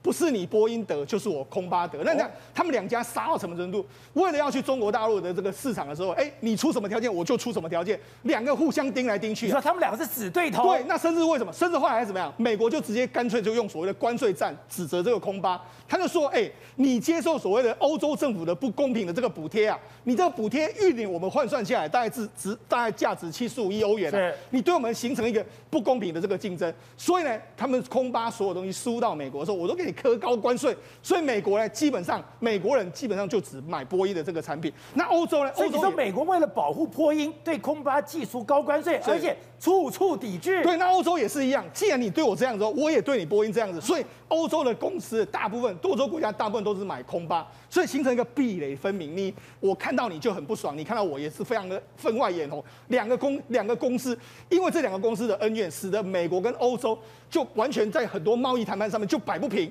那到底谁要让步？就没想到美国跟欧洲最大的贸易障碍。就就没想到他们现在说，哎，我们要停止提供可能会伤害对方的这个发展的这个激励机制，也就是说，他可能会把双方，如果你有这个所谓政府补贴或者关税，全部把它拿掉。所以呢，哎，纷争了十七年的这个这个这个斗斗争，终于在今年画下句点。那为什么要画下句点呢？因为他们要面对一个共同的敌人，这个敌人就是中国的 C 九幺九。哦，C 九幺九准备在今年出来了之后呢，他预计中国大陆的很多这个空这个所谓运输都会买这个 C 九幺九。那当然会对空巴跟波音形成一个压力。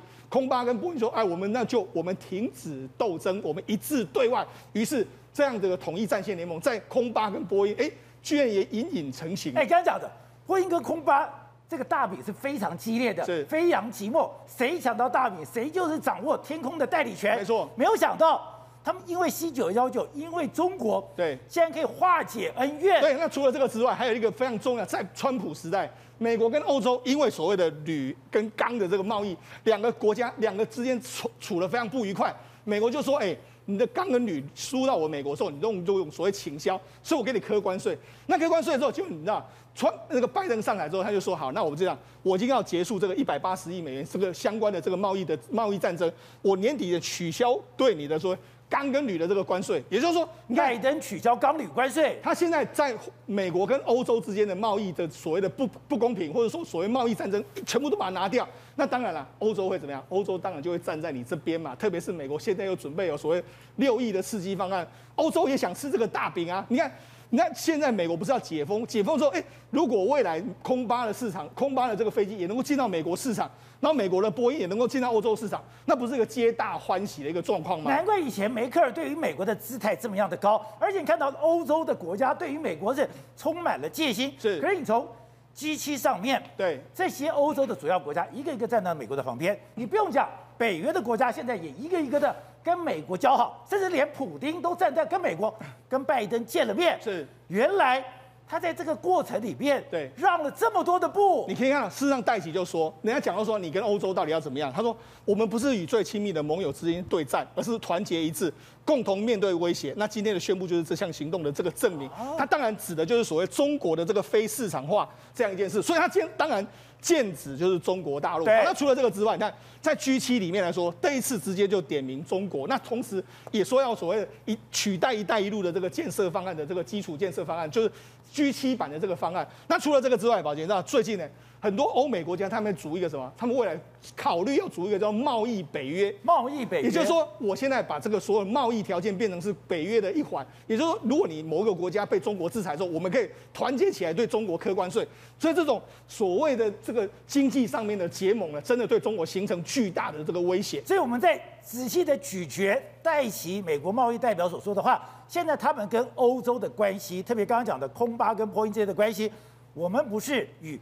最亲密的盟友之一来对战，而是要团结一致，因应共同威胁，也就代表这个共同威胁就是中国。为了要对抗中国的共同威胁，对，他现在是。他要联合所有的人团结一致。对，你看他讲得非常清楚嘛。与盟与总统拜登常常说，与盟友盟友这个合作的时候，是我们最强大。那今天的宣布就是为期五年的停火协议，也就是五年之内，欧洲跟美国不要有所谓的贸易大战出现。所以你就知道说，他们也知道说，其实我们还是有可能会战，但是这五年之间，我们是团结一致对付中国。先暂时熄火。对，有主要敌人出现了嘛。好，那出为什么会出现这样的局面呢？主要原因就是说。政客他会看你的民调，民调现在大家都对中国真的是持有负面的观感，很负面，而且这是皮尤中心。我们看这个题目是说对中国持负面观感的人数，一个是喜欢，蓝色是喜欢，绿色是啊，蓝色是不喜欢，喜欢绿色是喜欢。你看美国有七十六不喜欢，喜欢的才二十，加拿大七十三。那你看欧洲里面，瑞典八十不喜欢了，荷兰七十二了。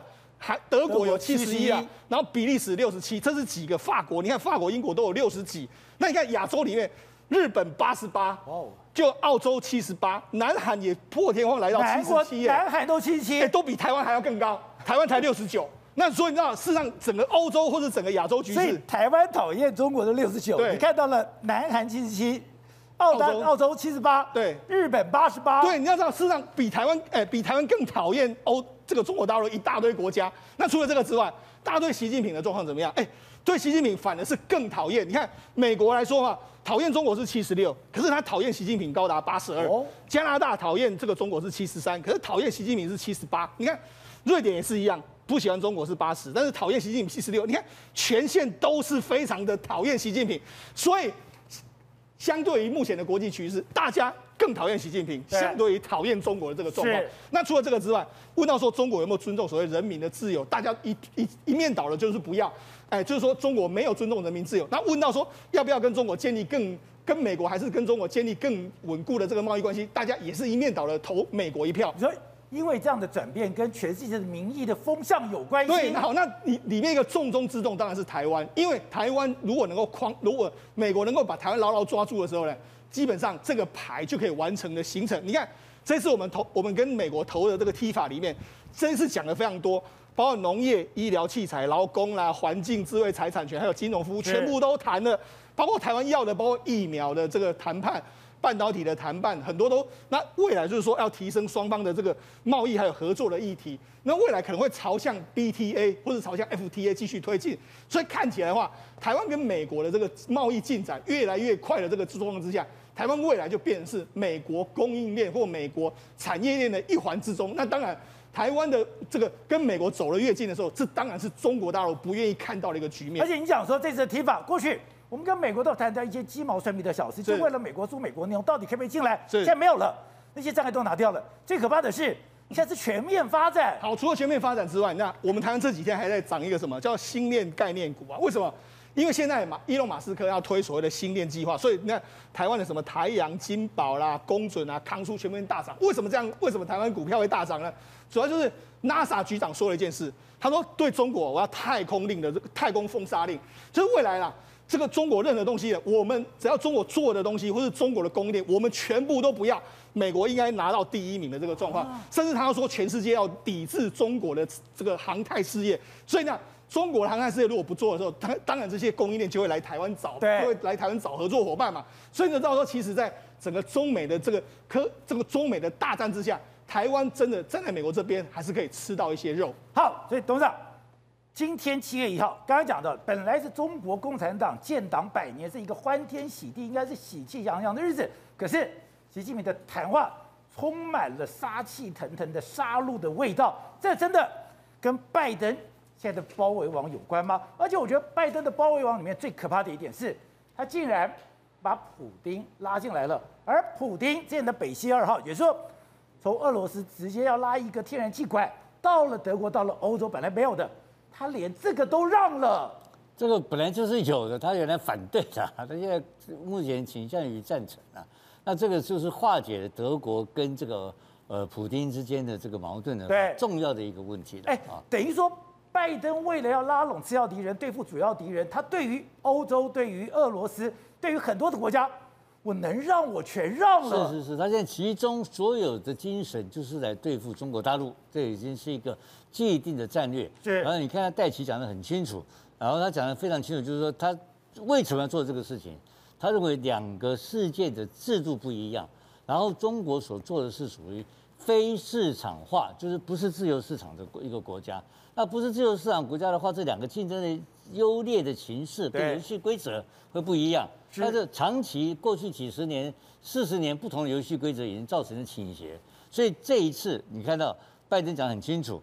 他跟朋盟友合作时，我们是最强大。他强调是跟盟友合作，所以把川普当年的的烂摊子全部收拾殆尽，而且还跟欧洲停了一个五年的停火协议。对，然后这个时候你就知道说反反向过来看，这个时候的习近平压力多大？哦，非常非常大，而且他是前所未有的挑战，因为刚好在中国的科技、中国的经济、中国各种的环境里面，需要做一个很大的转型的时候。碰到那么大个挫折，那这个挫折来的时候，你也知道，因为它不是一个所谓的自由民主国家，它这个权力的更迭是由指定方式的呃的的这个转移的。对，那这个会有不少，那那那习近平的权力的来源很大一次很大一部分是来自于十八大的反贪腐。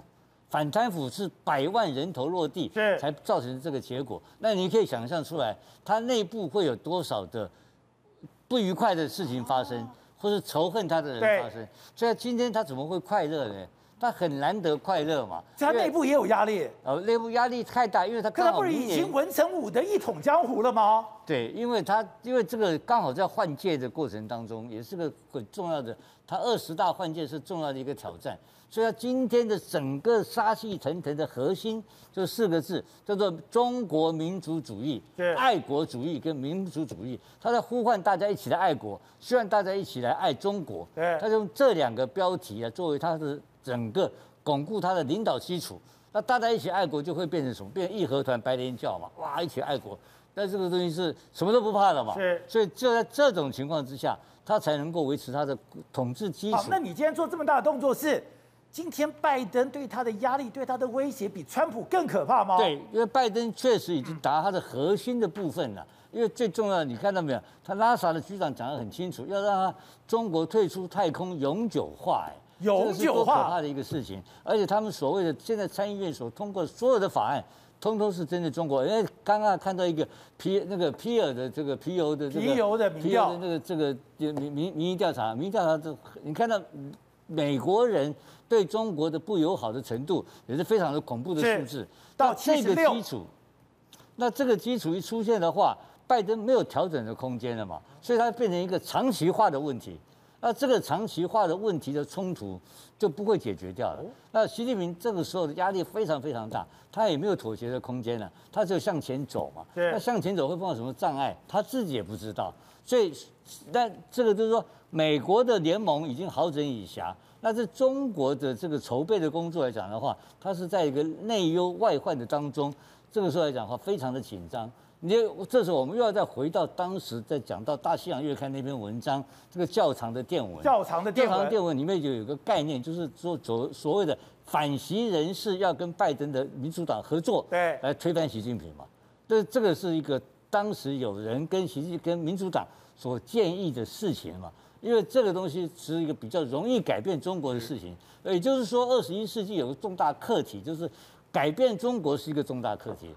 改变中国到哪里去不知道，对，是推翻共产党，还是把习近平推翻掉，是，都是一个二十一世纪人类最大最大的课题。但这个长期的斗争不会停止，在未来二十三十年之内持续会发展下去，而且差距会越来越大。好，佩子，是刚刚讲到的，今天七月一号你就看到。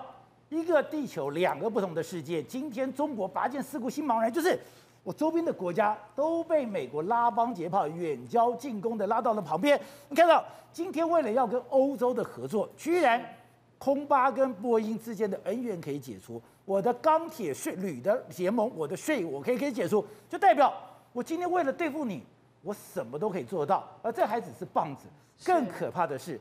美国这次丢出来的胡萝卜有六兆美金这么多，是这六兆美金等于就是一个吸星大法，把全世界对于这一块肥肉市场有兴趣的一个盟国全部都吸引进来。你知道美国的购买力有多么惊人吗？光举一个很简单的数字哦，像联合航空，他们竟然在六月底的时候一举宣布说，我要加买买飞机，买多少架呢？两百七十架飞机，他一口气买两百七十架，对，其中有两百架是波音八呃波音七三七，另外的七十架是要买空巴哦，他买了两百七十架飞机之后，空巴，对他买两百七十架飞机之后，他还宣布说什么？我到二零二三年我要增聘员工二点五万人，然后。那我们飞机买下去之后，我可以增加载客率是三十趴，我可以创造出的相关收益至少是五十趴以上。这代表什么？代表美国准备好了。美国准备好什么？美国准备好要开始迎接全世界的一个旅客，跟整个世界要变成美国为火车头，开始向前冲了。那除了空巴大买之外呢？下面美国有一个相关的数据统计，美国企业投资，我们知道一个。个国家的经济成长，主要以美国来讲，它光是内需消费旁那个占了三分之二。好，讲到内需消费，你知道他们三月到五月单月的消费额是多少？竟然高达六千一百一十四亿美元呢！这超超级吓人的，比他们的十二月的一个旺季的水准都还要高。那美国人实在太会买。那除了美国，你说现在解封那么久，压抑太久了，现在他们出了出现一个事情，就是你当你打完疫苗以后，我第一件事情我就是想花钱。我花钱就是我想到什么就买什么，他买的超级夸张，你知道，我们光以买车子来讲，呃，我们有之前有提到，就光买车，今年美国的汽车的销售，新车销售成长二十七趴，然后二手车的销售成长五十五趴，不是只有销售量成长，你知道价格吓死人。有一个资料，他们说呢，有一辆老车。已经开了三十万公里的老车，它的售价多少？它竟然售价七千五百块美金，比往年成长了五十趴。哎，开了三十，我不知道有人车子可以开三十万公里。我想说这是什么？这不是二十万公里就可以报废了吗？它三十万公里，它还可以卖台币二十几万，代表着美国人这毛起来买。好，这个已经很夸张，对不对？他说呢，美国人为了要买车，很多车被买光了，所以呢，他们为了要买车，有五十趴的美国人是要到达他住的地方的四十公里远之外才买的。要跨州买车。是，其另外呢，有二十趴的人像跨州到八十公里以外的人买车，这已经很夸张，对不对？竟然还有十三趴的人，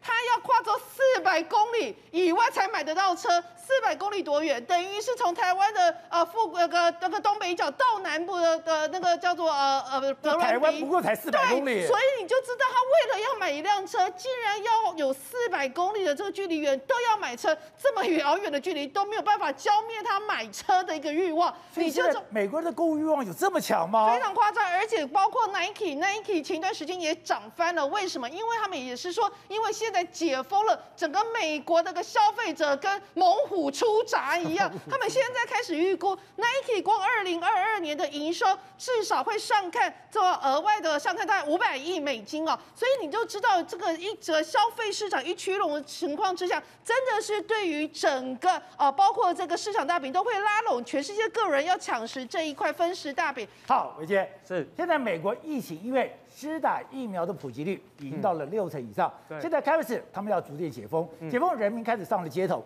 不止上街头，我的消费大爆发，消费大爆发也跟台湾有关系吗？没有错，我想其实在美国的这个传统的消费旺季就是第三季哦，那。第三季是为了要因应他们在年底的时候的这个假期的这个消费的一个状况而产生，所以其实，在过去哦，每到每到第三季，第二季末到第三季，其实对于台湾的这些电子产业的供应链来讲，都是一个非常大的一个需求跟旺季的一个来临。所以呢，其实在整个美国的购买的消费力道持续增加的过程当中，对于台湾的这些电子产业来说，不管是从呃，上游的这个晶片，到晶圆代工，一直到下游的这个呃代工组装也好，或者是到了一些零组件的一个呃需求，其实在过往第二季末到第三季的时候，都会出现一个爆炸性的成长。可是我们现在看到美国，它真的有那种消费大爆发。嗯，没错。刚才讲的，我只要打完疫苗，我第一个想做的事情就是赶快去消费买东西吗？没有错，而且其实在过去这几轮的纾困案当中，哦，这个到了拜登。啊，一下子就加发了一千四百块美金的一个纾困的这个金额下去，所以其实美国人面对在这个政府不断的纾困跟这个失业津贴补助的过程当中，其实他们会觉得哈，我现在不去工作，领的比我工作的还更多，所以我就选择呢，我先在家里休息好了，然后呢，我把政府发给我这些钱呢，先花再说，对，先。看我家里少了什么，我就买什么啊。像刚刚慧珍姐有提到，哎，缺汽车的，现在呢这个新车减产，那我就买二手车。反正不管怎么样，我就是要把它买下去。就我们台湾人的话来说，这叫报复性的消费。好，那这个报复性的消费，在过去这几个月当中，很明显的就发生。那当然，对于台湾的这些供应链来说，就非常非常的有刺激的一个力道跟。台湾有什么哪些产业受到很大的影响呢？我想其实哦，在这个消费性电子产业当中，因为过去在宅经济的这个带动之下，包含像是在 NBPC 或者是在手机的产业当中，其实零组件都有一些受惠的一个题材跟机会。那甚至呢，到了第三季之后，可能会有一些新的 NB 要推出。那新的手机，包含像是苹果的手机，在第第三季也会亮相。所以呢，在现在目前外资整体的一个预估的过程当中，哎 iPhone 十三应该是有机会继 i 十二之后，哎，成为销售最好的一个呃手机。那另外呢，他们也预估说，在苹果的用户里面，大概有二点五亿只的一个换机需求。换言之，其实进入到了第三季，哎，看起来在法人的预估状况当中，台湾的这些不管是在苹果供应链也好，或者是在过去的这些消费型电子产业的这个供应链来讲，应该都还是具备了。可是我们看到股市上来讲，还是传承比较强啊，还是这种营建股比较强，呃、不是这种所谓的基建股比较强啊。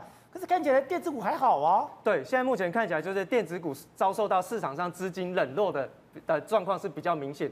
那我想，其实过去在整个呃航运类股带动之下，包括像是现在目前看起来，哎，台美之间的这个 T 法要复谈。那台美之间这 T 法复谈之后呢，其实会跟台湾的一些过去大家比较想象不到的产业，因为大家会觉得说，哎，半导体电子产业是不是比较有机会？因为我们毕竟是所谓的科技岛。那可是，在 TIFA 复谈的过程当中，哎，刚刚有特别提到，在这个关税的部分，竟然美国跟欧洲进行了这个和解的一个状况。你说钢铝和解？对，那这一次 TIFA 复谈之后的整个结果跟状况是非常非常乐观，甚至呢已经传出说我们要去推进这个所谓的 P BTA。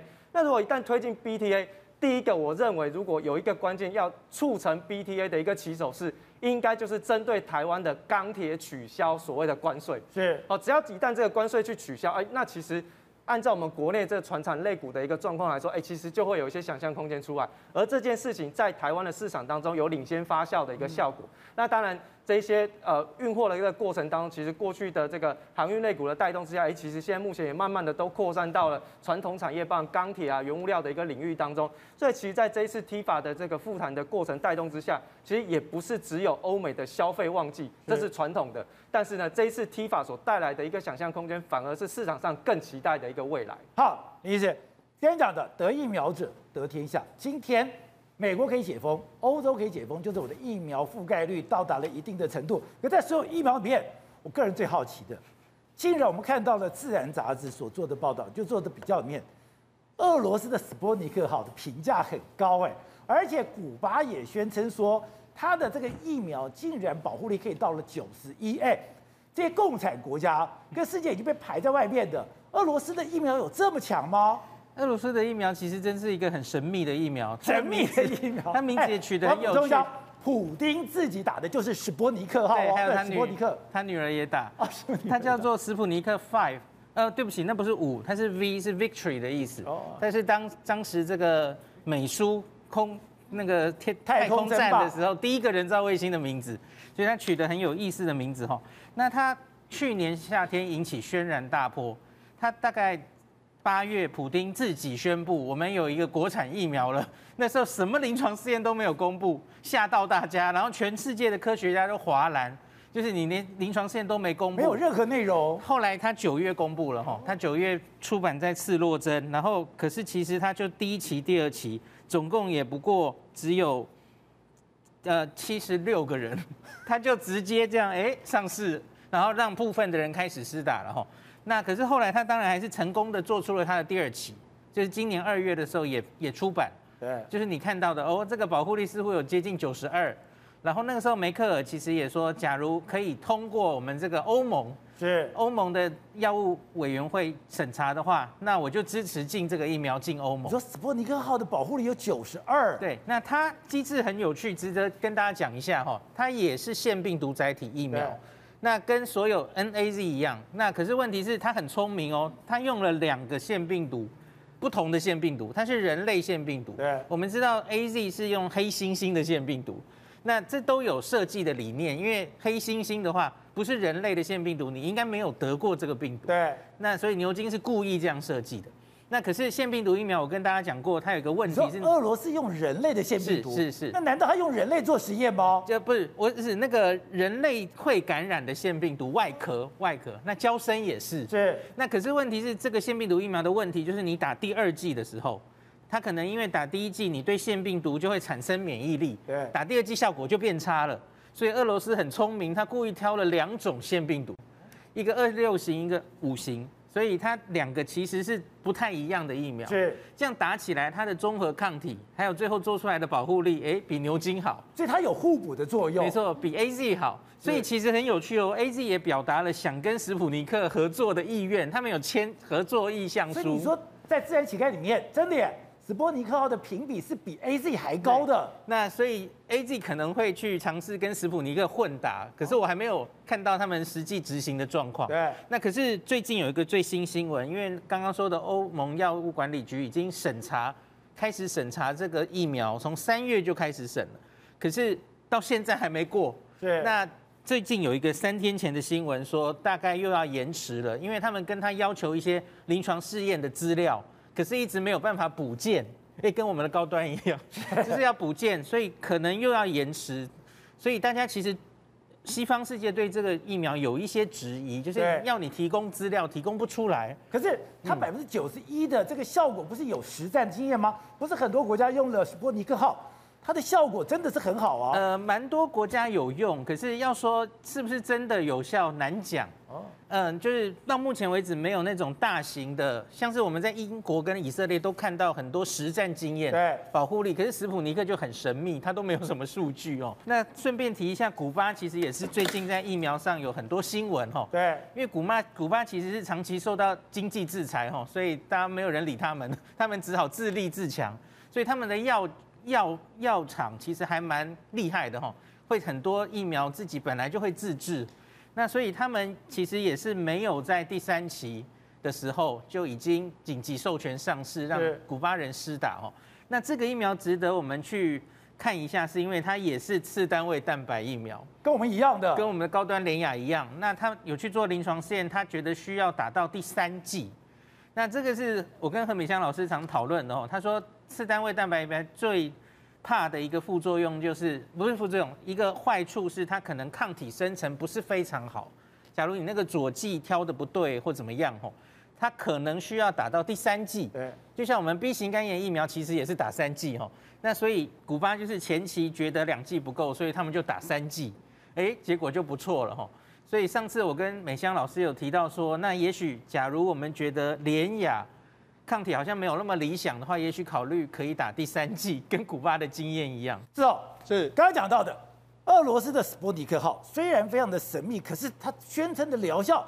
真的有百分之九十二吗？没错，实际上俄罗斯啊，它的这个科技水准，特别在生物科技水准，在过去是非常强的。只是说，强，因为在整个苏联瓦解之后，它的确有一点受到影响。但是目前它在整个基础科学研究上面还是非常厉害。虽然这几年跟台湾有在合作，那台湾为什么？俄罗斯跟台湾的生技有合作？台湾哎，俄罗斯有技术，台湾有这个生产的能力。所以你看，这是台俄企业论坛里面来说，针对我们的这个医疗产业在做一些相关的这个介绍。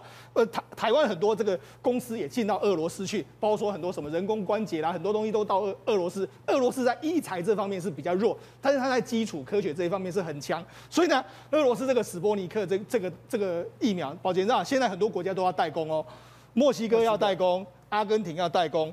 包括说越南要代工，中国要代工，伊朗要代工，塞尔维亚要代工，也就是很多国家他们认为说，哎，你这一款疫苗，他们其实是相信的，所以代工的金额都还蛮庞大的哦。所以这一款疫苗来说的话，真的，我觉得也是未来的这个值得观察的一个疫苗。那除了这个疫苗之外，大家都讲到古巴，古巴想说，哎，古巴为什么会这个样子？哎，宝杰，那古巴，如果你有看过很多戏剧来说啊，都是通常这个只要这个人去古巴训练回来都非常厉害。为什么？因为古巴啊，他们长年以来没有所谓科学仪器，所以他们都是靠人工啊。他们的每一个医生的这个医术都是非常非常厉害。那再来就是说，因为古巴卡斯楚，我们知道他常常被美国暗杀，所以古巴基本上癌症这个方面是非常厉害的。另外一个包括说什么这个所谓这个这个 B 型肝炎啊，或者说像包括说像怎么整形，古巴都是全世界最厉害的。古巴整形很厉害。对，因为他们要常常不要躲避领导人被暗杀，他们投资非常多金额。在所谓医疗产业上面，那他们医疗产业也变成是古巴一个非常重要的出口哦。其实他们有很多疫苗，很多重要的药，其实是古巴研发出来。你就知道，其实大家想说，哎，这两个国家有这么厉害吗？但是其实他们在整个医疗产业上面都是累积了非常长远的这个基础。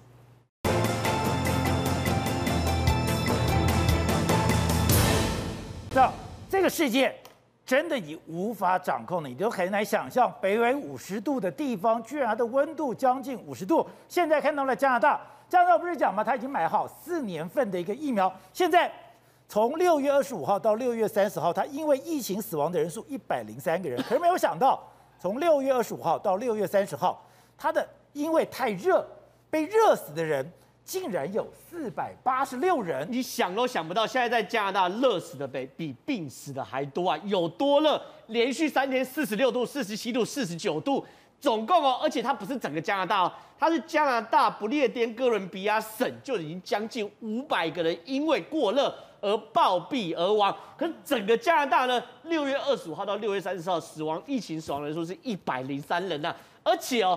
对于这些暴毙人呢，他们说连晚上都有人中暑而死啊！所以现在我们看到非常非常夸张，是加拿大各式各样，就热到什么程度呢？热到非常非常多东西哦，全部都融化，连柏油路都融化。柏油路融化，柏油路融化，其实我们台湾人也都有经验。可是他们融化到什么程度呢？他们发现他们非常多的车子哦，只要开过去柏油路之后呢，你看哦，柏油路仿佛像沼泽一样，你看用用这个刀子啊、铁片刮一刮。就可以在上面写字，所以这已经不是，这是加拿大的柏油路，对，这已经融化了，这已经不是一点点融化，然后很多车子上面密密麻麻都是柏油嘛，原因是什么？因为这柏油路已经融化到已经非常非常夸张的状态。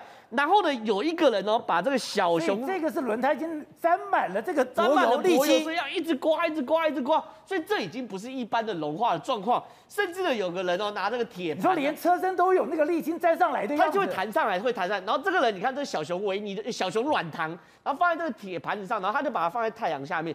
结果呢，你看这缩时摄影就活生生看小熊软糖变成一堆糖浆啊！这是在非常短时间，就是六十分钟以内。整个小熊软糖全部都变成糖浆，然后呢，现在加拿大竟然发生什么状况呢？出现洪水，然后洪水过来袭击呢，把车子全部冲走。这洪水哪里来？因为冰川热到融化，所以这个水呢就一路从山上这样绕过过掉掉下来，然后呢把整个车子都冲走。甚至哦，这个东西热热到哪里？不是只有加拿大，美国也是。你看美国波特兰的马路热到什么程度？你看。马路全部都一个一个都裂开，裂开到这个状况，然后呢，裂到你车子根本没办法通行，所以只好赶快用三角锥啊，拉起警戒线，告诉大家这边千万不能走。然后呢，甚至哦，你看到整个美国热到什么状况？包含有人的家里的门口外面那种铁那种黄绿蓝色的油漆。全部都融化，甚至的蜡烛，你看，你看它，这这这这太阳，我光看就觉得热。然后呢，有人蜡烛哦，他放在放在窗户旁边，蜡烛，窗窗户旁边就有蜡烛，整个他回到家，蜡烛整个融化掉。因为什么？你光是透进来这个窗户就已经热到这个程度，甚至说那个歪掉的本来是个蜡烛，对，是一个直立的蜡烛，我放那边它居然融化弯掉了。他晚上回家发现它整个弯掉，因为它是太阳射这照射。然后甚至还有很多灯啊、电电线那个外皮啊，它融它一融化掉之后会发生什么怎么刺？因为像那种电线外皮都是不导电的，它是隔绝这电压，就会一一一融化掉，电压泄漏可能会造成火灾，甚至造成非常多车子不能去行进的状况。甚至哦，美国奥勒冈州热到什么程度？避暑中心这之前讲过嘛，对不对？这个避暑中心就让所有人进来这边避暑，然后呢，因为他发现很多人哦，尤其是高纬度国家。高纬度的房子里面有暖气，可是里面没有冷气。结果我们因为很加拿大很多地方没冷气，对啊，因为他们是高纬度国家，所以他们会有暖气，可是不会有冷气，所以很多人在家是热死的状况之下。你看，他们奥瑞冈市里面就出现这种东西，甚至不是只有奥瑞冈市哦，华盛奥瑞冈州啊，甚至连华盛顿州也是这样，他直接把疫情隔离的点哦，直接变成避暑中心。我们看疫情隔离就是一栋一栋那种铁皮屋，铁皮屋。对，过去是用来隔离疫情的，抱歉。现在来隔离怎么夏天呐、啊？让大家去里面吹冷气，太多人热死了。甚至哦，你看哦，加拿大发生什么状况？学生上课上到热到什么时候？你看要消防车在旁边喷水帮学生消暑，然后学生在那边上课。学生在操场里面，消防队要喷水，不然我没有办法活动了。对，要帮学生消暑，不然没办法上体育课。然后呢，加拿大有熊，对不对？熊现在全部跑到居民的后院，你看游泳池里面玩水。太热了，甚至哦，熊热到什么程度？跑到这是家里面的游泳池，家里的游泳池后面熊都跑进来了。熊跑到海边去避暑，然后呢，这因为太热，他赶快找海找到海边去玩水。然后呢，奥勒冈州是有什么？他发现他有鹿，好鹿在自己家的楼下，然后干嘛？要避暑。所以你要想看，最近台湾很热没有错，可是站在台湾角度，世界更热。我们再怎么热，大概三十七八度，可加拿大这么高纬度的国家，可以到四十八九度的时候，你就知道这个世界真的完全都改变了。好，李医师，当然刚刚讲到的加拿大非常夸张，它现在因为热死的居然比新冠肺炎感染死亡的人数还要来得多。可对台湾来讲，我们还是在乎我们现在这一波的疫情。现在虽然今天感染的人数已经降到了两位数，今天只有四十七个人，可是我们真的已经可以慢慢控制的这个新冠肺炎了吗？这次有一张图是我昨天在脸书公布的，对，就 PCR 阳性率降低的图哈。那我觉得只看这个，就是我们现在最近啊，每测一千个人，大概只有一两个阳性，所以的确社区现在而且测得多哦。哦，那个今天阿中有说，我们现在一天的呃检测量需要的话，已经可以到十二万了。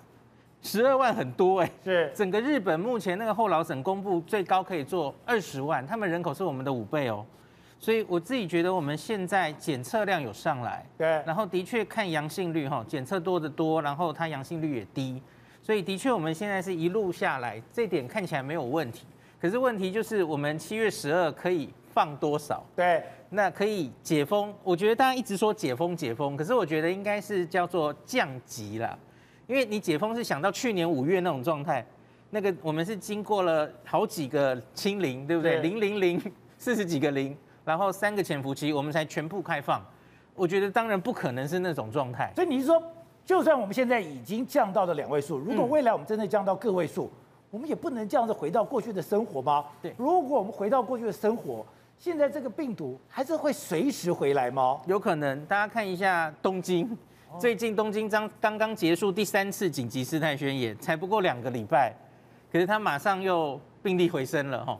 他的 PCR 阳性率，阳性率我们压到零点一嘛，东京是压到多少嘞？它只有压到二点九，它就放了。是，那它放得很快，然后它现在马上又案例回到 才到六七百例，然后又回升到五 percent 的阳性率。那我觉得是反而疫苗要更努力的打。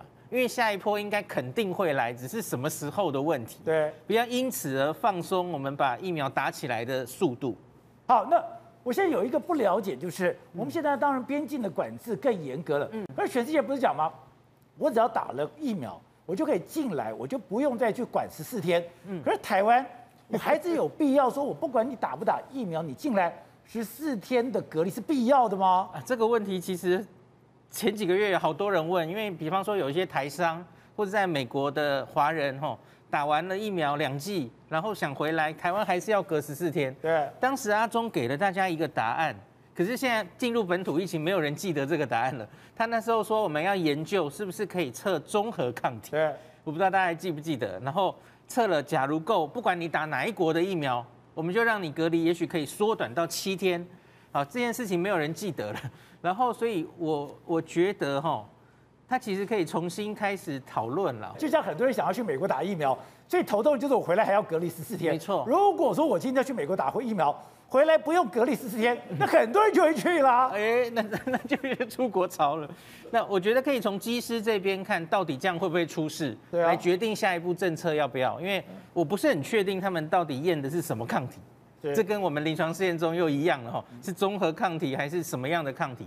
到多高的比值，哎，结果够了，保护力够了，你就不用关它这么久哈。那我觉得这个可以作为普通民众打过疫苗回国检疫的参考。好，惠成，当然今天我们看到我们的行政院一百八十度的转弯，本来说你不可以跟台积电跟这个红海并行，可是你现在给他开了一个专案，让它同时进行。另外就是你今天我等于说。同时，你按照他们怎么做，你就可以怎么做了。这样子，我们真的很快的疫苗就可以进来了吗？呃，实际耶。对，其实这一次到底为什么行政院的整个态度，或者是说本来昨天不行，今天又行？我觉得最重要关键还是小英出招啦。小英可能有意识到说，过去这一段时间他可能都是放给所谓行政院去执行这个疫苗政策的问题，但后来发现民怨四起呀，到最后民怨四起，谁来承担？还是你蔡英文来承担啊？所以到最后你发现他跟肖美琴从外交这个领域上非常获得积极跟重大的个突破。那包括像你这一次。所以你说总统府要开绿灯，是，但有人没有想开的这么快。呃，对，而且我跟你讲，我今天我发现，我今天睡醒的时候发现一个很有趣的新闻。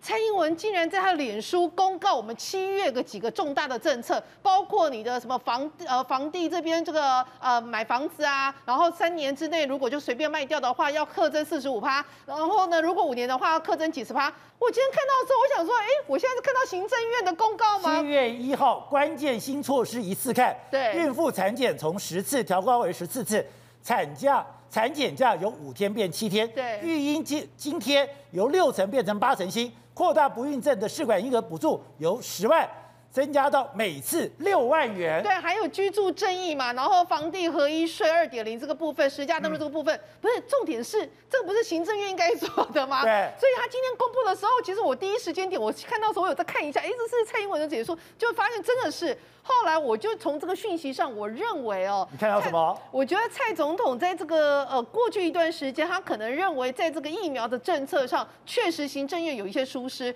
所以他出手来阻止。台湾现在看到全世界，哎，我们有个相对的剥夺感呢。你看到欧洲有欧国杯，人家正在打；你看到了美国现在在解封，台湾现在哎，我连夜市都不敢去。是去年我们享受了盛夏，欧洲在看着我们；今年我们错过了夏天，我们换我们看着人家欧洲在享受盛夏。确实是这样。你现在看到相关方面，在罗浮宫，现在整个法国可以说是全面的一个解禁哦。他们现在户外的活动已经不限于是一千人了，甚至那一种体育赛事，你现在看到你会觉得，哎，这不是就往。往年他们那种夏天的 party 的画面吗？现在确实，欧洲是整个大解封了，甚至连一些运动的赛事也不再局限于五千人的入场哦。那除了他们自己啊呃法国解封之外，可以说是也恢复到过往的跨国非常密集的一个夏日的一个跨国旅游哦。所以呢，包括什么克罗埃西机场，机场人这么多，络绎不绝。而且你现在看到还是有人戴口罩，但事实上更多的地方是很多人都没有戴口罩。那像是英国的旅他们也开始蜂拥到西班牙的马洛可这一些度假的地方去，开始 happy，去找回旧日的美好时光。那包括像是意大利，也是开始完全开放的这些旅游哦。你看以前还记不记得去年的时候，疫情最严重的时候，意大利空无一人，而且甚至他们男高音还在那边唱了一首让人家觉得非常心动的歌哦。现在这个全部都是人潮，全部都回来了，这代表什么意思？代表着其实在他们的这个疫苗政策成功之下，大家真的都已经慢慢的。恢复了呃旧日的一个生活。那我们现在来看一下这各国的接种疫苗情况。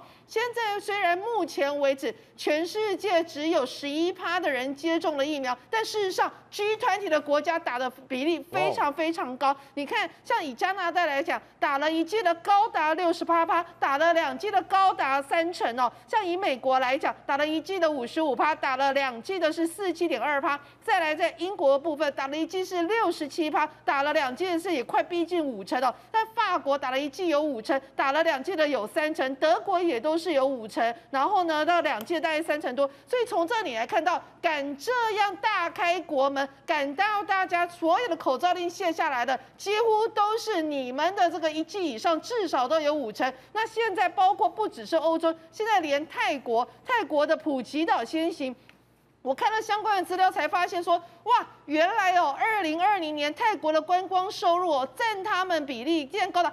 八千亿的一个泰铢和台币大概是快七千亿哦，其中有五十趴都是由普吉岛这边贡献的，所以普吉岛现在也宣布，大概从四啊七月四号开始，你只要在七十二小时之内有 PCR 的阴性检测的话，你就完全不必隔离哦。那这个希望也希望在未来的三个月之内，为他们带来十万的人潮，未来带来百亿的一个收入。所以你就看到大家都解封了，你看了越看越生气啊！对，就是你。之后我们出来走跳总是要还的，因为我们去年控太好，今年疫苗是的政策疏漏，再加上施打的进度不如，我们现在连夜市都去不成。